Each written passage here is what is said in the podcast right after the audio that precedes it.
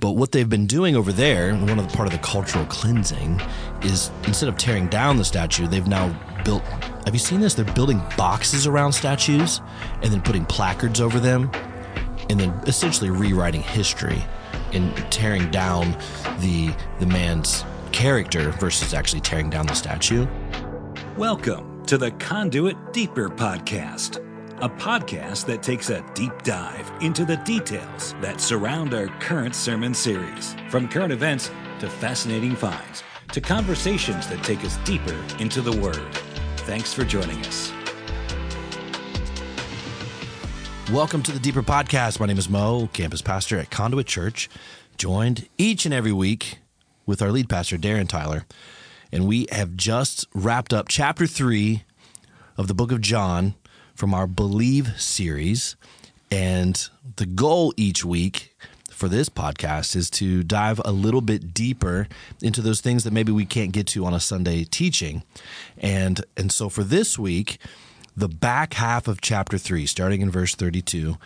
Uh, what's the end of the, the chapter? Was it 36 verses? Mm-hmm, 36, yep. And the teaching title was Signed, Sealed, and Delivered.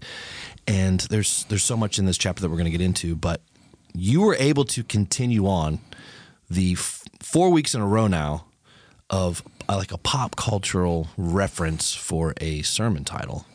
I mean, look, if there's anything that someone can say about me, it's that I am a bastion of information of current pop culture, right? Like, like when I'm thinking of okay, what's the latest thing happening in pop culture? Like I should probably call Darren. Should call Darren, yeah, Perez Hilton or Darren, and uh, yeah, that, that, that's actually the last person you should be calling. No, we somehow accidentally started this little arms race between uh, sermon titles, and I'd like to I'd like to declare a truce um, after this one. I was I was both ashamed and proud of this title, and and honestly, it kind of it kind of wrote itself because it came from verse thirty three. Whoever has accepted it has certified God is truthful, and it's this Greek word that I won't even begin to try to pronounce for certified, and it actually means like signed, like a signature, uh, uh, and it's a seal. It's a, it's a signature that is a seal. Um, that in this case speaks of uh, God's truthful, which is His testimony is the, the, deliverance of you. So signed, sealed, delivered. Perfect. I'm like, man, Stevie Wonder, 1970, wrote the soundtrack for Sunday. Uh, that we, you know, that, literally speaks of where we are right now, which is certified, like that God is truthful. We've certified that God, if if you believe that Jesus' testimony about who God is, who He is, is true, that, that's the signature. It's like the signifying, you know, uh, signet ring that you pop into the wax to seal this document. That's what that word certified means. Yeah, signet. Did you you didn't get a chance to really get into culturally, maybe with the the uh, the importance of what that meant from a king? Mm-hmm. Yeah, when you are living in a culture where you have to trust documents, like there was no text messaging phone calls, right? So they had to they would write a document and they would um, a piece of you know papyrus, whatever. They would roll up it into a scroll, parchment, and they would seal it shut so that the person that got it knew that what was sent was exactly what was written. If that seal was broken, they could not trust what was written in the document. So, and this goes back millennia um, you, you, in the Bible, you see it in Esther, chapter 8, where King Xerxes seal, like Esther is like having him make proclamations to the kingdom, but it's, it's sealed with his signet, his seal. And anything that is in, that document sealed by him is as if it is the law itself with it. So that they're culturally for millennia before there was any sort of technology this was the accepted means by which you would certify that what you are saying is truthful that whatever's in this document you've received and what, what he's saying here is that this is like me certifying signifying that um, it's like i'm sealing up my life with this i'm rolling up my life so to speak and i'm sealing it with uh, that this is what i receive this is what i believe and what it is, what's going to be in that document, is what I've heard from the testimony of Jesus, which is I'm saying is, is true. Yeah, it's really strong language because there's there are kind of legal parameters even around like a sealed document, a certified document. Like we see that used in in various different areas of the marketplace, like things that are sealed, all the way to our federal government, right? Mm-hmm. Right. Like sealed documents that have been put away that are released or unreleased, redacted, right? Redacted, And any, sealed. and anyone that's ever received quote, I don't, do they still do? They do certified mail still, right? Like yeah, technically, yes. like legal documents. Like um, it comes and it's you know it's delivered, but it's sealed up, and it, you know, this, but it's certif- The reason it's called certified mail is that it's certified that whoever sent it is uh, you, and now you have certified that you've gotten it, and. i- i- In that way, you think about like this is actually the version of certified. I'm literally when I sign that piece of paper that I'm getting sued or whatever is happening to me that need to be certified, I'm certifying that I'm the one that received it and that I have received this information with my signature. Do you remember that used to be a, uh, an old publishing trick? Yeah, I dude, I forgot about that. No, yeah, it was like it would help protect a songwriter. It was like an old trick, and I don't even know how legitimate it was, but I mean, it was legit in that if you ever, you know, in the very improbable case that Britney Spears covered your song, and you had sent it on a tape to yourself, certified mail, it actually had an official. Yeah. Now it had to be sealed. The, like the, the the envelope had to be sealed. yep. But yeah, that was uh, you know So yeah, like back in the day, you would you would have if you wrote a song, if you were a songwriter, I forgot all about this. and you would you would write out the lyrics, maybe do a demo tape, throw throw it in an envelope, go to the post office, mail it to yourself, yeah, and then that could stand up in the court of law. yeah, the poor man's publishing. Yeah, Yeah. As basically, you know, like first rights, like you you you were the originator Yeah. based upon some timestamp, you know, the date that it was signed and sealed and delivered. I wonder if that was some sort of a scam propagated upon us by the uh, Illuminati at the post office. Because I mean, when you think about it, how how dumb am I? Like if I'm like 19 years old and I've written a song and I'm so scared that Garth is going to cover it, then he won't, I won't get paid for it. I'm going to mail it to myself. Like I'm, I wonder how much money they made off of like 20 year olds that were trying to protect themselves, right? Probably a lot because I remember that being a, a, a very popular conversation with independent artists back in the day of like, okay, how do we protect our music? Like, what's the what's an easy way to protect our music? You know, So what they should be asking is, how do I get on the road? Like, how can I play how can my I write better songs? worrying about problems, they like creating a crisis where none exists. Like your crisis is you need to get your butt in a stage and a microphone somewhere and learn how to do your craft. Yeah, and this song that you think that you know is so great that needs to be certified, like it's actually terrible. Like, let's figure out how to write Yeah. better songs. And how are you going to find that out? Sit in front of a crowd of people that are like, well, I, Yeah, let them vote. count the yawns, and if you know if you've got a yawn per capita that's higher, then you know that's not that's not your song. You know, and the thing is, you can't uh, you obviously you can't mail yourself a performance, and uh, maybe it felt good to take control of the the narrative. I don't know. I'm I'm I'm saying that simultaneously thinking, did I do that? I'm wondering if I did. I don't think I did. Like I don't know if you know this. Oh, this is uh breaking news. Oh man, I'm, I'm already Come down. on I'm already.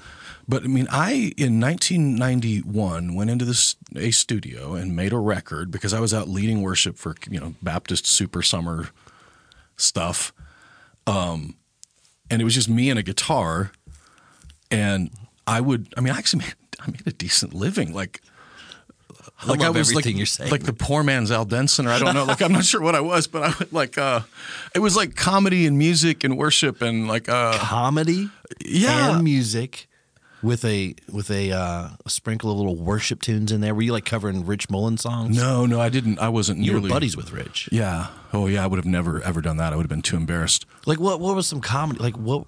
Were you just like dropping in like was like dad jokes? uh, Or what? okay. Look, I'm gonna. Um, you're, you've heard it here first. I in ni- this is 1990. Okay, this is before. I think this is before the Lion King. Okay. I would break up the audience into three parts. You're kidding me. No, no. I swear I'm not making this up. And we would, I would get them. We would do the Lion Sleeps Tonight a cappella with, but the audience was doing it. Wow. So I had the Weem Away section. I had the Wee, you know, section. Uh, Crowd participation. Uh huh. And it, I'm, I'm telling you, it crushed. We, I never, I didn't do Pharaoh Pharaoh like the cheap Al Denson stuff. No, I was, I was bringing cutting edge, and then the Lion King came out, and everybody thought I was copying that. I'm like, dude, I was doing that for two years before the Lion King. You should have copyrighted that idea. I should have mailed it to myself. no, I would. I, I so I was. I never fancied myself a worship guy, but that was the only thing that people were paying for nobodies to do. So, entertainment. Well, Clean entertainment. Well, no, they would pay me to go lead worship at a sub like a Baptist camp. yeah. So I would like a Monday afternoon. I'd show up with my little pickup and my little uh, Washburn, you know, white Uh-huh. guitar, and it was honestly a pretty cush gig. You'd lead a little bit in the morning, a little bit in the evening, and then you're kind of not doing anything. Yeah. the rest of the day. And back then, it was like uh, fifteen hundred to two thousand for you know Monday through Friday. That's good money, dude. Bro, I'm telling you, I made a living. Like it was, I would do that all summer long. What? Uh, and then I would, well, I say all summer. There'd be like, uh, like Kansas, Nebraska, Baptist, Southern Baptist would. I think there were six of those. Man, I don't know what Southern Baptist you were hanging out with in the middle of Nebraska, but I remember doing those types of things. Granted, ten years later, uh, for like potlucks. Like I wasn't getting any money. Well, you weren't in the, so yeah, you don't know the potlucks. The, the, you know, I was getting nanner pudding and cornbread. should have thrown your guitar case out. And, right. um, but no, I was I was in these camps because they were, um, but they had a budget, and in those days, especially fifteen hundred to two thousand for a Monday through Friday, there was no way they were going to get anybody to do that that had a record That's contract. impressive, man. So I would do that, and then I would do, uh, you know, like a Sunday at a church in the area. Um, usually a Sunday night, you know, kind of thing, and sometimes a Saturday night or a, or the the uh, you know prairie days kind of thing. This, there's a stage out in the middle of a you know Colby, Kansas, or you know, I don't know, like I'd Did you ever do fourth quarters or no fifth quarters? Fifth quarters. Fifth quarters. It was always you know these post football game gigs. Yeah, I did do some of those. I did some of those too. did you do them with the band or with, With you? the band. Yeah. No, there was there was a pre-band Mo version out there, which is how I met my wife. That's but that's a whole other podcast. Did you go into a studio and make a record? Uh huh. I had a four songer. Yeah. I won a competition that paid for the the album, which it exists. It's out there, but uh, Oh God, I didn't win anything. man, I, I well, I did win. I'll tell you what I did win was when a guy named Jeff Gregg, who was an agent at Vanguard Entertainment, yeah, I know Jeff. Saw my calendar and was like, how, "Dude, how did you do this? Like, how did you book all these th- things?" And I didn't know that it was a big thing. I just, I just picked. I don't know. I just called some people, right? And so I didn't think anything of it, but he he had acted like I had like discovered plutonium by accident, kind of thing, and that was the path that ultimately led me to becoming an agent Yeah, because I mean I was I was I don't know. In one way I was completely unaware but in other ways I was really self-aware. And self-aware that I really can't sing that well. Um I can't play that great. I'm, I don't have the discipline to I don't, I, I don't want to have the discipline to be Tommy Sims on bass. Bass was the only thing anybody ever paid me to play because honestly in those days there was no bass player so you could get paid to play bass just because there weren't any. So, one one quick point to this about your bass playing, and then we're going to get back on topic here. For those that are that are listening that understand some CCM history, you must know, you must be aware that Darren played bass in 4Him's music video for basics of Life. the basics of life. So, if you go scrub YouTube for the basics of life by 4Him, you will see the Darren Tyler playing bass with his mullet and vest.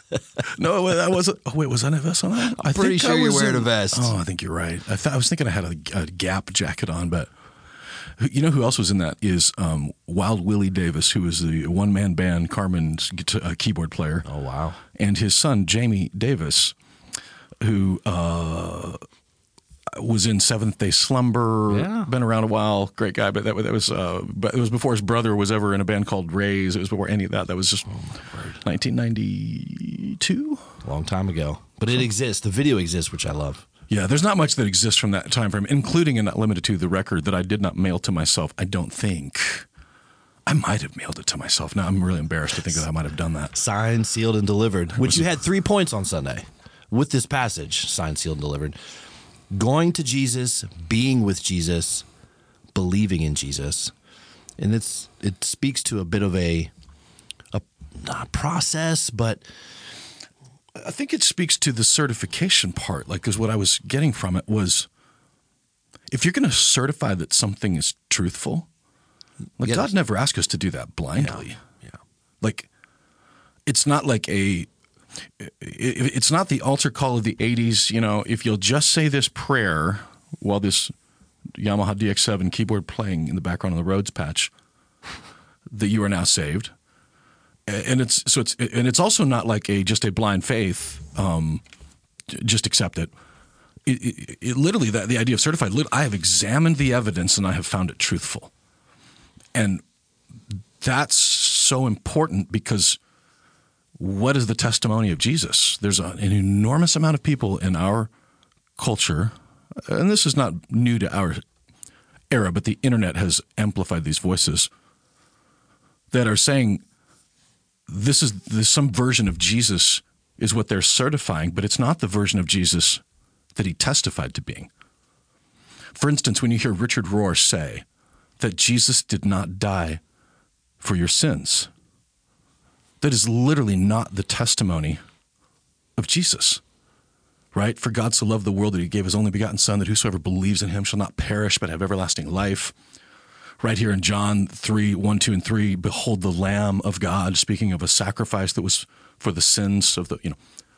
So the te- we need to spend time like going to Jesus, being with Jesus, like listening to his testimony. And if we certify that it's true, that's what we that's when the believing. I now believe because I have certified, I've listened to what he's saying, his claims. I've examined the evidence and I have found this to be truthful. And I can, you know, I've been, I've been at this a little longer than others, but that's where I've found myself in my life is that I spent a lot of time examining this testimony and examining Richard Dawkins and Christopher Hitchens and examining other religions. And I, you, you, it, it always comes back to that Jesus' claims, the, the deeper you go into the claims of Christ, the more true they f- become. As opposed to like Islam, the deeper into Islam you go, the less true it becomes. So what is Rohr then claiming? I mean, if he's if he's saying that's not true or that that's not certifiable, then what is he saying? I'd give a thousand dollars to somebody who could like clearly articulate what Rohr is saying. Because his his disciples, those that follow him very closely and have seemingly big microphones as well, Yeah. This progressive Christianity wave that has hit America specifically over the past five years, probably Yeah. in a big way. What are they then saying? If if that's not certified truth, then then what are they saying? Bro, I have so I've read uh, everything belongs. Like I've I've uh, read pretty much everything Rohr released in book form, most of it anyway. And it is honest. Have you ever read the lyrics to a Goo Goo Doll song? Right? It's, which is actually funny to, that you say that. Yeah. Like it, uh, it's amazing. I have no idea what any of that means. Baby's black balloon makes me fly. What a great reference. I almost fell into a hole in your life. Like I don't know what any of that means, but it sounds amazing, and that's literally a Richard Rohr quote because he speaks of what he calls Christ consciousness, and in Christ conscious, conscious Christ consciousness. So this is like what Gungor, Michael Gungor, is talking about these Yeah, days. A lot right. of Christ consciousness, and it's that Christ is everything and everything. We're in. It's Hinduism with the face of Jesus on it yeah. that if I can reach this higher level of consciousness, that that's Christ, and which is why they would have and do say that you know Jesus is a way, that not the way. Um, but when you hear him talk about even the resurrection of Christ, he, I, I, I can't reference it, so but I'm going to say I have heard him say it, and it's probably not hard to find. Rohr does not find that the resurrection of Christ literally needs to have happened because in him the resurrection uh, is that we are all the Christ is in all of us. You're Christ. I'm Christ. Remember that tweet that blew up that Michael Gungor? Yeah. Uh, he- that was just literally vomited up um, Richard Rohr stuff. Yeah. And, and so, but that's not the testimony of Jesus. And that's what, when I say that that is an intellectually untenable position. It's like if you're, you know, you've known me a very long time. You know the good, the bad, the ugly, the whole thing. And so you know if someone's talking about me, what is likely true and not true because you know me. You've you've you've heard my testimony, so to speak, uh, the good and the bad. So it'd be like someone going around talking about Darren how emotionally touchy feely he is and how he's just such an emotional guy and loves just deep, profound, heartfelt conversations. You'd be like, "Bull crap! That's not Darren." Imposter. That's, that's a that is a that is not the testimony of Darren at all. That is saying you are literally taking Jesus and hijacking his message and not certifying that God is truthful. You're certifying that I am truthful, that Richard Rohr is truthful, that Michael Gungor is truthful, that there is, it's the post-modern, post-truth world packaged with Jesus's face. Yeah, I it, I really struggle with it because I I'm trying to I'm a critical thinker.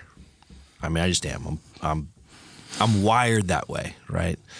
Um, it's the old phrase, uh, spaghetti versus waffles. Like in, I've never heard this old saying. Is this a Dayton saying? Is Ohio? I told it might be an Ohio thing. I don't know.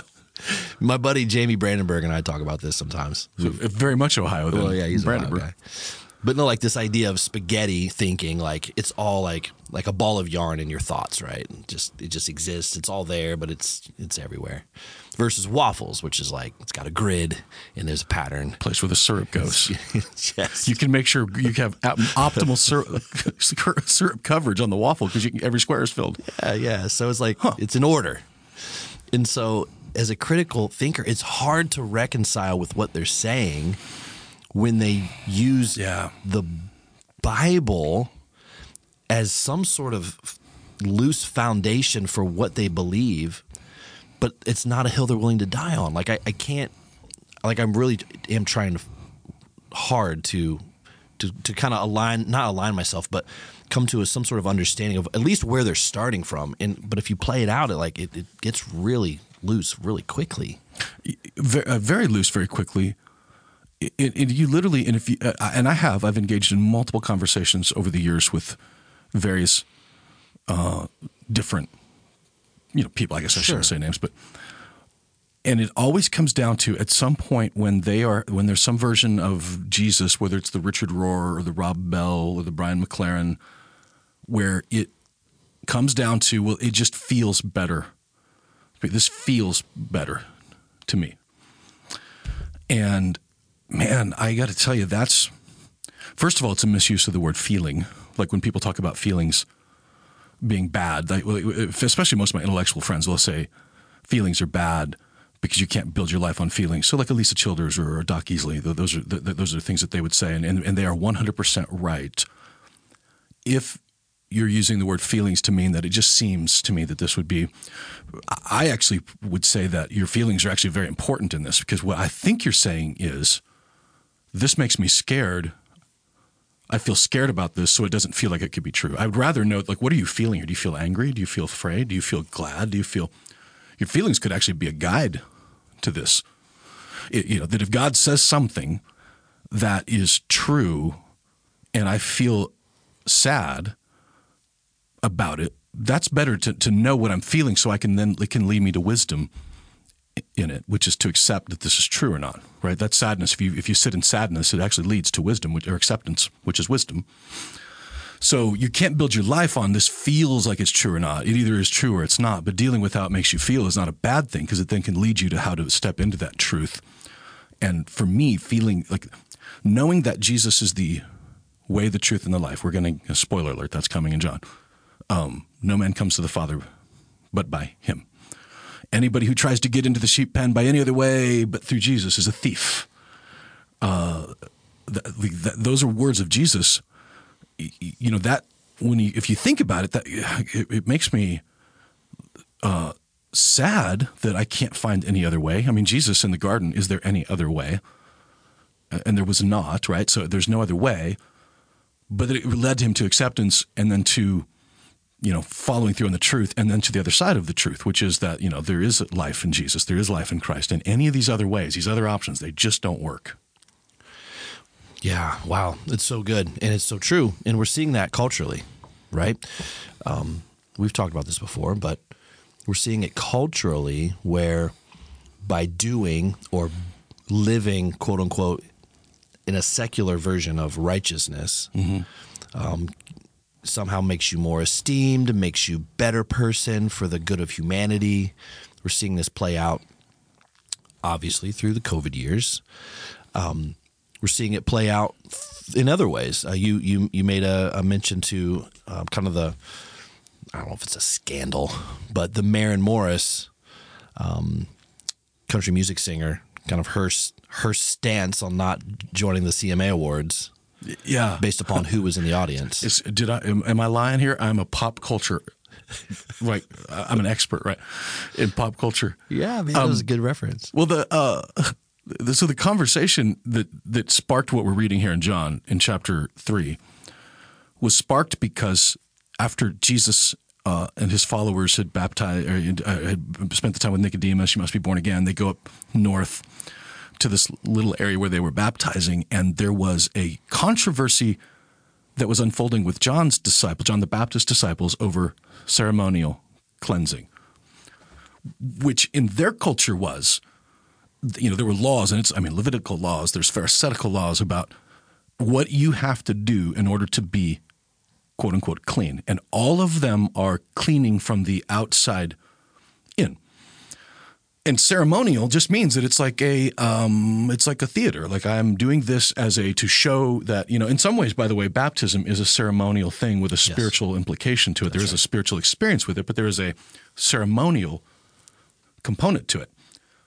So the question for them was, hey, you're over here dunking them in the Jordan River. Does that count? Because and, and they weren't even they didn't even talk about the baptism of Jesus. They were still on the baptism of John. Of does this make you clean or not? And in in the Jewish tradition, the Jewish faith, clean meant accepted. If if you are clean, you can be in here with us. If you were unclean, you're you got to be out of town. And they had all kinds of rules and laws and regulations and policies and procedures over what made you clean or unclean, and everything from a menstrual cycle to touching a dead body to leprosy. Uh, Jesus heals a man. There's leprosy. You've touched, you know, he touched when Jesus touched this guy with leprosy.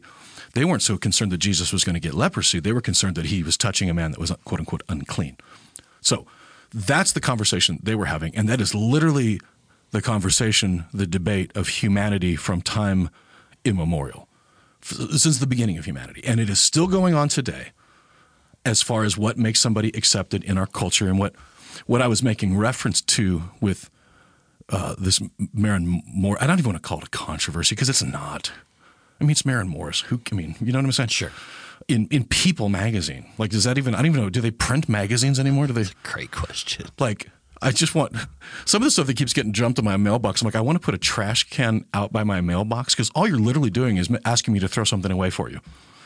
Like I'll I'll drop a twenty dollar tip for my mailman if you'll just go ahead and just drop this in the trash can so I don't you know save me the trip to the can. But this People magazine article. Uh, so, so here's the controversy: Brittany Aldean, who I've never met before, uh, lives in our community, married to country singer Jason Aldean which I, I, I swear to you, if you were to, of course, this I'm admitting now, I'm not a cultural uh, genius. I couldn't name a Jason Aldean song if you if you. If No you, clue. Right, you put a gun to my head, said name one Jason Aldean song. I'm like, well, we're you know, Not tell, tell my wife I loved her because I can't. Uh, I don't not know. our world. I don't know. But his wife, you know, uh, shares this post on Instagram.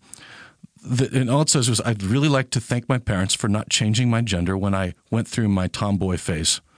I love this girly life. Pretty, you know, uh, simple and easy. But here's the thing in, in our Western culture, so the ceremonial cleansing, this is a cultural cleansing. You can't say that in our culture, so now she's unclean with it. And so this article, you know, these are the Pharisees of our modern era. In this article in People magazine, they were this writer uh, Rachel DeSantis. I wonder if she's related to Ron. I wonder if Uncle Ron is her. Uh, anyway, refers to that based on just that one sentence. Uses the word quote transphobic unquote seven times in that article, referring to Brittany Aldean. She is now culturally unclean because she's not. So th- this version of the Pharisees is saying, in order to be in here, you gotta you gotta say these words. You gotta use my pronouns. You gotta use my my delusion has got to become your reality.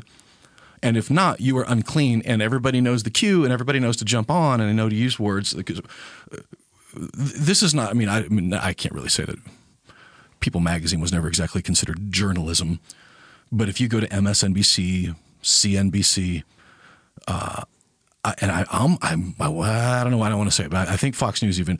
But when you use the word transphobic, that's not a fact. That's an accusation, and these words have meaning. Like, to, so this is literally the, the, the, culture that says you know you shouldn't gaslight to say something that's not true that is true, or you know, is gaslighting the culture, saying that this simple statement by a a mom of some kids that lives in you know uh, Williamson County is quote transphobic because she didn't use the right language. Yeah, and we're seeing we're seeing it more often in other ways. I mean, it's all over the place. This this separation, this division based upon a simple belief or unbelief of a culturally accepted or unaccepted quote unquote truth. And so there's this division that's happening left and right amongst friends, amongst family, amongst even believers. Oh, yeah, 100% amongst believers. And these keywords that are meant to divide. It, divide because it's it goes back to the ceremonial cleansing like dividing because if i'm right i'm certain about this that i'm right you by casting you away i'm safer.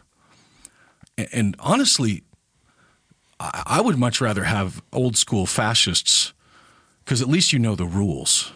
You know, this narcissistic modern we're doing this in the name of good you know because this uh, whoever this uh, reporter is i you know I, I, don't know i've not really read anything but i know that you, you could literally across the board you hear whether it's congressional testimony media reports, whatever, they all say some version of the same thing. Well, we're trying to save lives here. And so it's it's actually done under the auspices of uh, of narcissistic do-gooding, which is I think way more insidious and way more dangerous than straight up fascist because these guys are pretending like what they're doing is noble and good, and this is anything but noble and good. Um, I mean, even to the fact of stating facts that we, by doing so, and they'll and they will cite the fact that um, there is a high percentage of self harm and suicide amongst the transgender community. True statement. That is a fact. Malcolm Gladwell falls in this same category. So we should be more kind and caring to them, so that uh, the, the fewer of them will harm themselves. If the and the idea being that if I affirm that they're feeling this way is accurate, then that then less of them will, as opposed to thinking, has anybody done any research and studied the fact that the fact that this body dysmorphia, this feeling that I do not belong in my own body, that I do not, whether or not somebody accepts me, is not the problem. What is the problem is is that I have a, a mental issue that needs help. It's it's an overused fact, but or a trope maybe even. But someone who has anorexia, we don't celebrate that and say, can I have those fries? Like we don't, we want to help somebody with a dis, uh, uh, uh, an eating disorder because it does not help them to celebrate their eating disorder. But that's not what anybody's talking about because in the ceremonial cleansing, the ceremonial cleansing, the cultural cleansing is that I have to, you have to affirm, not only affirm, but confirm, certify that what their testimony is is true. Whether it is true or not is irrelevant. I have to certify that it is true and it, it is um, on. It seems it is. I'm saying it seems to be. It is on the rise in our culture. The internet has allowed for people to say very normal things like, "Man, thank you, mom and dad, for you know not giving me puberty blockers and cutting my breasts off because I was a tomboy." Like that's a very reasonable thing to say and I can certify that that's true, but we're being asked to not certify that that is true, that the other way around is true, that Vanderbilt or Boston or whatever hospital should be allowed to, uh, to, to make these decisions for my children and I've said it, and I don't mean to be glib, but it really is true. At eight years old, I wanted to fight crime in a semi with a chimpanzee because BJ and the bear, and thank God my parents didn't buy me a chimp or a semi or allow me to surgically alter myself to look like that because I was eight. I didn't know. It seemed like a perfectly reasonable thing to do. If you are allowing your eight year old to make the decisions that will literally permanently alter their lives, that's child abuse.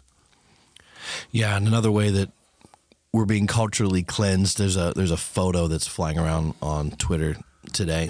it's a uh, it was taken of uh, over in the UK. A, a, series of statues. I mean, there's statues all over the place in in England, right? And um, it's a Thomas Guy. You familiar with Thomas Guy? Is a, a hospital. It's a very famous, large hospital yeah. over there. Um, he's a you know a, a, founder and you know an early um, English um, you know, I guess doctor. And so there's statues of him. But what they've been doing over there, and one of the part of the cultural cleansing, is instead of tearing down the statue, they've now built.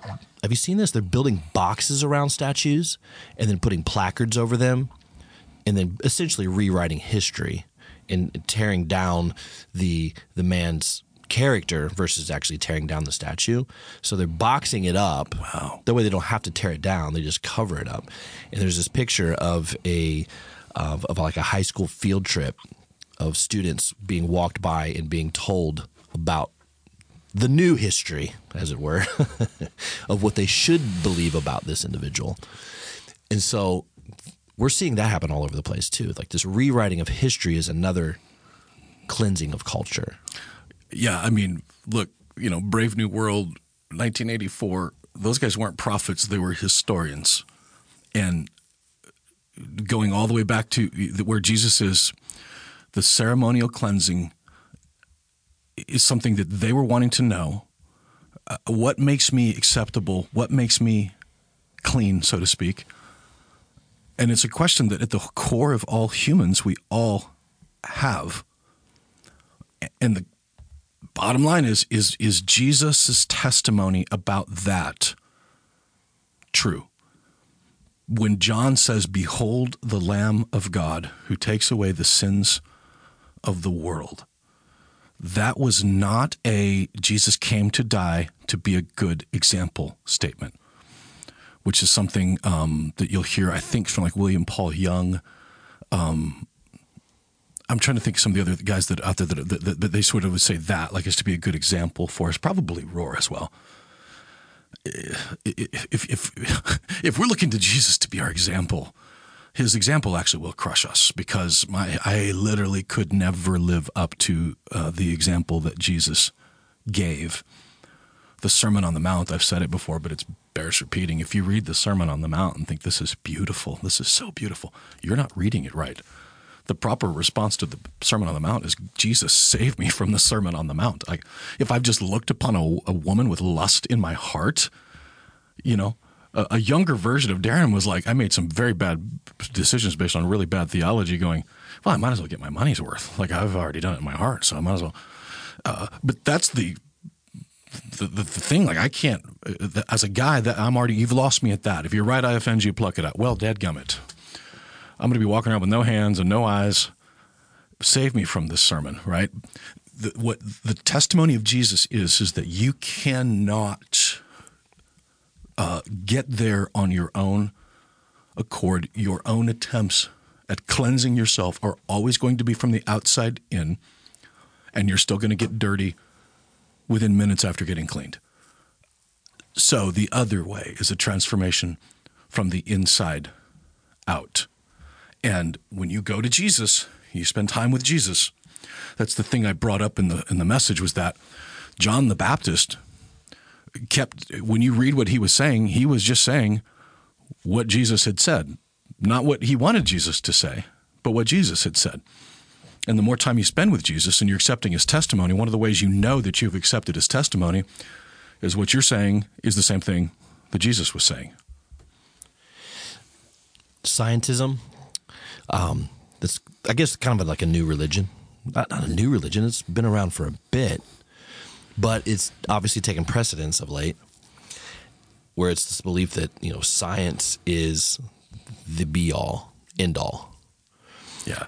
It was interesting. You were talking about um, your visit to a, a hospital recently and how one of their core values that's kind of like plastered all over the building and on repeating signs and uh, visuals in the lobby and talking about the word compliance. Oh yeah. That that really gets me fired up. Dude, I was uh so if you you've had you've had surgery, right? I mean, when I was a kid, Okay. Well, you're, you're not recently. Well, you're 41. You know, uh, the ghost of Christmas future is calling, and at some I point, reject that. some some doctor is going to poke you with something sharp in some place that your wife is not even allowed to touch you. Like you're going to be laying in this bed with anticipation of like what's about to happen to you. But I'm so I'm laying in this bed for longer than I wanted to. Uh, in the little holding room, and there's a little computer screen in there that is for the employees, and this is Vanderbilt Hospital. Um, and so each uh, the screensaver keeps flashing different you know, signs or screens, whatever, and and they were flashing the core values of Vanderbilt. And I don't remember any of the others, but what the one that I remember was this giant bold print compliance, like covered up the screen, and this little sentence underneath of it that uh, we, we, it, it was like total like uh, George Orwell speak of like we believe in uh, the, the the common unity of man and the good of each other, and so if you see someone violating uh, whatever, then you should report them, and here's the number to report them. And I'm thinking, I would expect to see that in a Muslim country or in a uh, Eastern Bloc Europe totalitarian regime, but this is Vanderbilt University encouraging their employees to snitch on each other. I was listening to an interview with a guy that, had uh, survived a totalitarian regime, and he said uh, it was our neighbors were the ones that we were the worried about the most. They were the one. If anybody was going to report us, it was our neighbors. It was our friends. For us, that's brand new, right? Oh gosh, someone's going to tattle on me. But that was like that's literally how these totalitarian regimes were built. And here in the scientist world of Vanderbilt University, being told that you should tattle on someone if they're not. And, and we this I'm I, I, I couldn't say this with certainty, but I'm if it wasn't a core value before COVID, it certainly has been accentuated since COVID.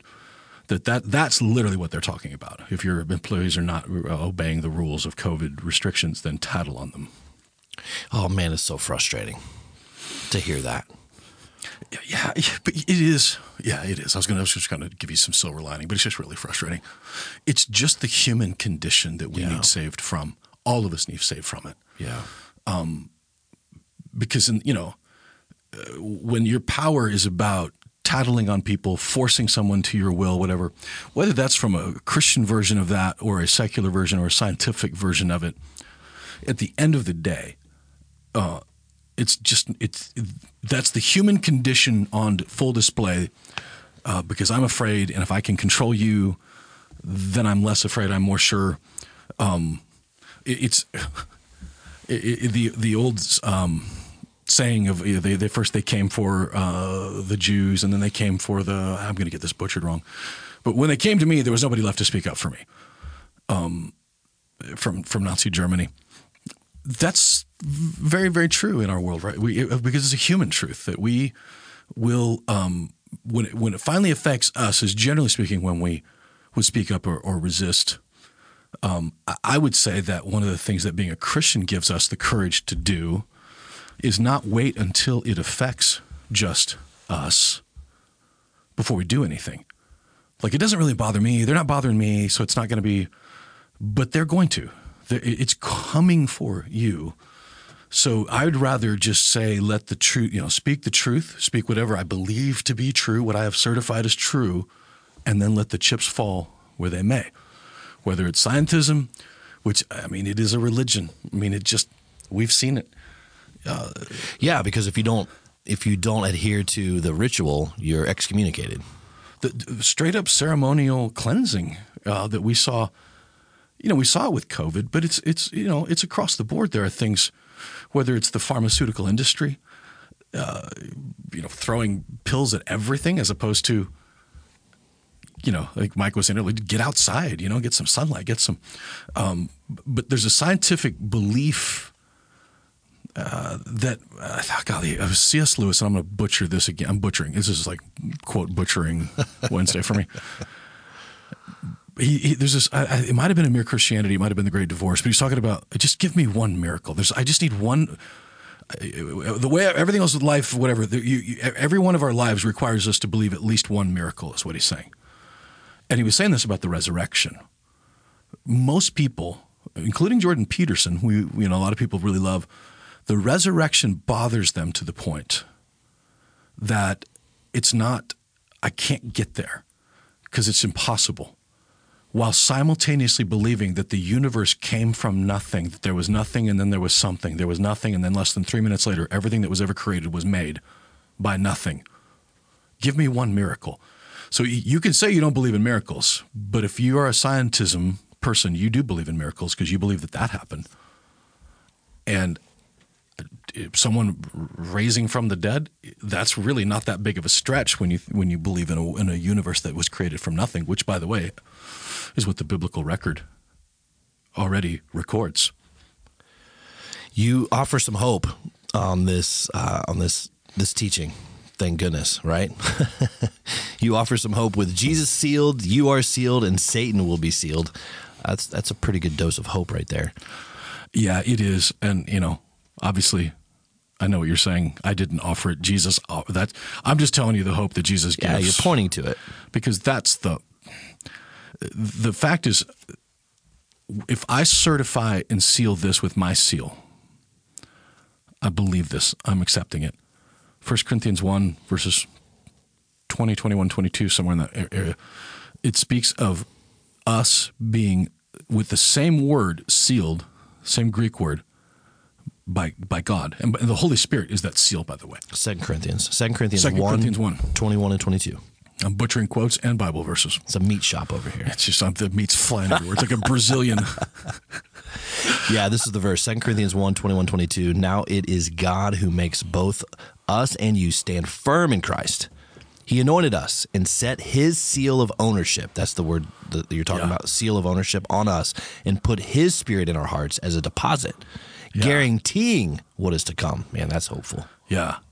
Yeah, and that's it. If if you are sealed with the seal of God, like that is an unbreakable. So you go back to Esther chapter eight. Um, Xerxes, she is now officially, you know, the queen, right of uh, uh is Babylon? Uh, uh, why I get them? I think it's Babylon. Um, but she's the queen, and when there's a statement goes out about protecting the Jewish people. Xerxes' seal is on it, and nobody is going to get hurt because his seal is on it. It's like that scene from A Few Good Men in the in the courtroom where Jack Nicholson, you know, this little famous, you can't handle the truth. Like before that, he's saying, look, I give orders and people give those orders. If they don't follow orders, people die. Like it's my orders are irrevocable. That's God his orders are it's Xerxes, right? But it's God. His seal is irrevocable.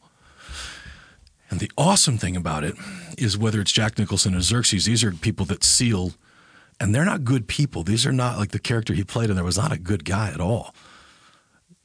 If you're going to be sealed, it would be great to know if the person, the the God, so to speak, that is sealing you is good. If if, if his word is good, right, irrevocable, and that the one sealing you is like eternally good and, and kind and that is the God of the universe, and we know it because in Jesus' hands, he the only thing man made in heaven are the scars on the body of Christ, and he I believe, who knows why, but it seems like a good reason why to have kept them is so we'll always know that whatever you don't know about God, you know he's good. And so his seal is irrevocable. It's sealed by a good God. And that same seal of God is going to, Revelation 20, verse 3, seal up Satan for eternity. Just sealed, and that door is shut, and nobody's opening it. He's gone.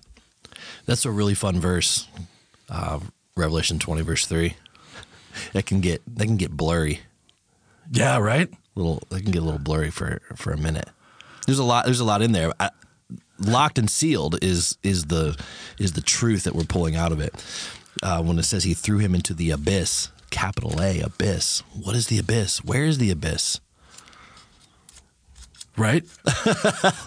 And who are these demons that are going to be, who have been sealed, who've been held up, but now they've been unleashed one more time for Oh the last man, there's a lot happening right there. Yeah. But the hope that we have is that it's it's it's under lock and key. Uh huh. That he, God's seal is uh, irrevocable. His seal is inarguable. Nobody can. Uh, I think it's. I think it's John. We're gonna get there. That uh, you you are safe in my hands. No one's going to pluck you out. Like that seal is is whatever else is happening in the world. The testimony of Jesus is what we're attesting to. The Lamb of God, slain before the foundation of the earth. The Lamb of God who takes away the sins of the world. And uh, Third John, First John, uh, one of the Johns. Not just I think it's Third John. Not just my sins, but the sins of the whole world. Um, the, the Lamb of God. There is no ceremonial cleansing that can do what Christ has done. And humans will continue to try over and over and over again. And it would just be best if you figure this out now. It's not going to work. Allow Christ seal, right? His testimony. You certify that it's sealed. Uh, it's true. And if it's true, uh, you know, let the chips fall where they may. And where these chips fall is that I can stand before God now completely accepted and clean without any more ceremony, without any Dr. Fauci, without any uh, scientism, culturalism, religion. It's just Christ, just Jesus. Yeah, we believe that Jesus is who he said he was. And that is a hill that we will die on. It's the hill that he died on, Calvary. And we believe in that. Um, and so we, we live our lives according to that in the hope of his return. Yeah, if he's not, we all literally can go home. Yeah. I honestly don't understand. I respect my friends or people that have gone full atheist way more than I respect the the Richard Rohrs of the world, where you're trying to retrofit the, the the this Jesus message to something that feels more culturally comfortable for me. It's just it's intellectually untenable. Like it's literally a cowardly thing to do because you're trying to ascribe something to him with no foundation. You're accusing us of ha- at least we've got a foundation to say like this is what the Bible says, and we believe that the Bible is true. If you don't believe the Bible is true, then nothing you say about Jesus should be accepted because you're making it up out of hand. John chapter 3, there's a lot there in those 36 verses over two weeks. A lot happening in John chapter 3. Yeah. Heading into John chapter 4, uh-huh. give us a little glimpse. It's the woman at the well. Yeah. Have you seen the you've seen The Chosen, right? Yes. So I might be one of the only Christians that didn't finish it yet, and I, not because I have some theological. Just time. And I just didn't get to it. I don't know, and it wasn't that it wasn't even good. I don't have any explanation for it. But one of the scenes that I have seen uh, around social media, whatever, that literally, like, I feel like they they nailed this. And I know, like, uh, Joey and Joel, like, isn't it funny, by the way, that like our our youth pastor and kids ministry are more funda- fundamentalist than we are? Do you know what I mean? Like, the, it, this is the, not the way it normally goes. Like, normally it's right. the pastor going, "Oh, you need to be, you know, the, the chosen. Uh, they're making up stuff," and you know, I'm, I'm actually okay with them, uh, you know, creating, you know, kind of create some emotion and character around somebody that you know they're not claiming to. You know. Right. Anyway, um, but they did. A, I think they did a great job at this story of literally hitting, making this woman come to life, who she is in the story. yeah, I think it's season two, episode one. I think. That's, If- that's impressive if you know that. well, I mean, if yeah, if you have the ability to watch it, Somebody fact check that. yeah, right. Um, yeah, and it's it's it's done really well. I think I can I could be wrong, totally wrong, but I think it's the setup for the season two. Hmm. Is that first episode with with him at the well? Yeah. And yeah, man, it's it's really powerful. It sets the scene. It's the first person that Jesus sends out to testify of who he is, sends her out as a missionary back to her own town. Hmm. And it is just utterly fascinating that in a culture that didn't respect women, that uh, a culture specifically that wouldn't have respected not only a woman but a Samaritan woman. So that means that she was half Jewish and half uh, another race of something. So she was half um, respected even less. And when you you know he, he talks about her, he, you're right. You're not married. You've been married, you know, multiple times, and this guy that you're with now is not even your husband. You and I have been in the pastor chair long enough to know that if that is someone's story, there's a lot of pain in that story. Something that started before her first husband ever came into the picture, and then amplified by that.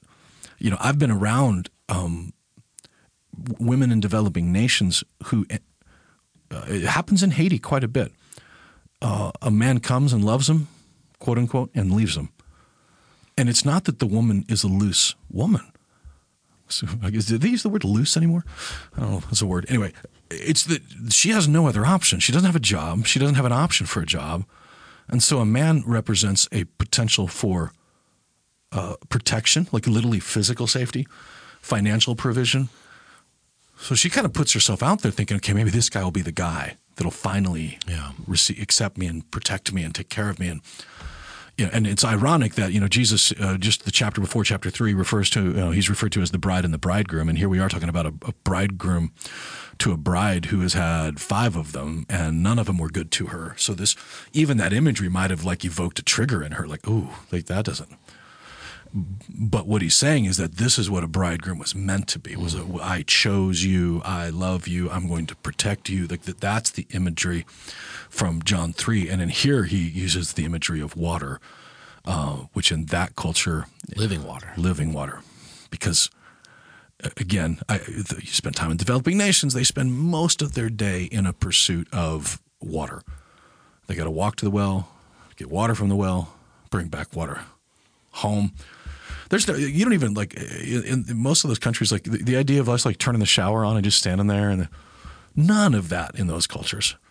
If you have a shower, you turn it on, get yourself wet, turn it off, lather, turn it back on, rinse, conserve, and you're done. Yeah, because on somewhere you've got a bucket that's going to run dry. right. Somewhere there is a tub. We were in um, uh, Haiti. The oh, it's been years and years ago, and we had a uh, uh, shall we say, a famous person's wife with us. I don't know. I probably shouldn't say her name. And she happened to be the one in the shower at the end of the night when the water ran dry. Oops. Fully lathered. now what? Shampooed. and no water, you know? And, and it's not like you just turn it on. Like someone has to go, you know, turn on the generator, yada, yada. And we were the blessed ones because there was somebody that had a generator to turn on. True. Most people are standing there with a bucket, a five gallon bucket, and a, a ladle um, that you're just splashing water on you with. So there's a lot of conserving of water because it's it's a very finite resource, and he is promising her something that is unbelievable to her mind, which is an infinite resource of water, not a finite. Fact check update. It's season one, episode eight, which is the last episode of season one, which carries over into the first episode of season two. I missed it by one episode. It's not bad. That's not bad. It's not bad. Yeah, I was going to make fun of you because it was episode eight, but if it's the last one, that may, that's the season finale. Yeah, and then, and then it carries over yeah, uh, yeah. to the first the first episode of season. The two. cliffhanger leading into the next one. Chapter four is on the way. This has been just anytime that we do a a a verse by verse, chapter by chapter study of a book, it's always there's just always so much to learn and to take away, and it's amazing how relevant it is to our lives each and every time. And so it's just we're just excited to be able to go through this book of John. It just it seems to be hitting on all cylinders. Over the next couple of weeks, um, some of us are traveling. We have some guest speakers coming in, and so we may be hit or miss over the next week or two on the podcast. So bear with us. Um, but man, we're going to be hitting the ground running here soon for the rest of this book. Thanks for joining us.